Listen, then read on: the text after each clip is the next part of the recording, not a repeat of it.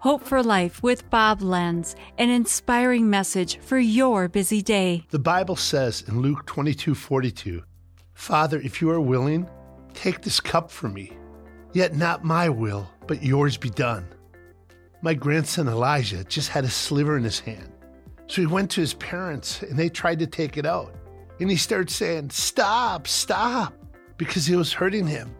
And he wanted the pain to go away but he needed to learn to trust his parents' wisdom and their love. They knew what was best for him, even when it was hurting.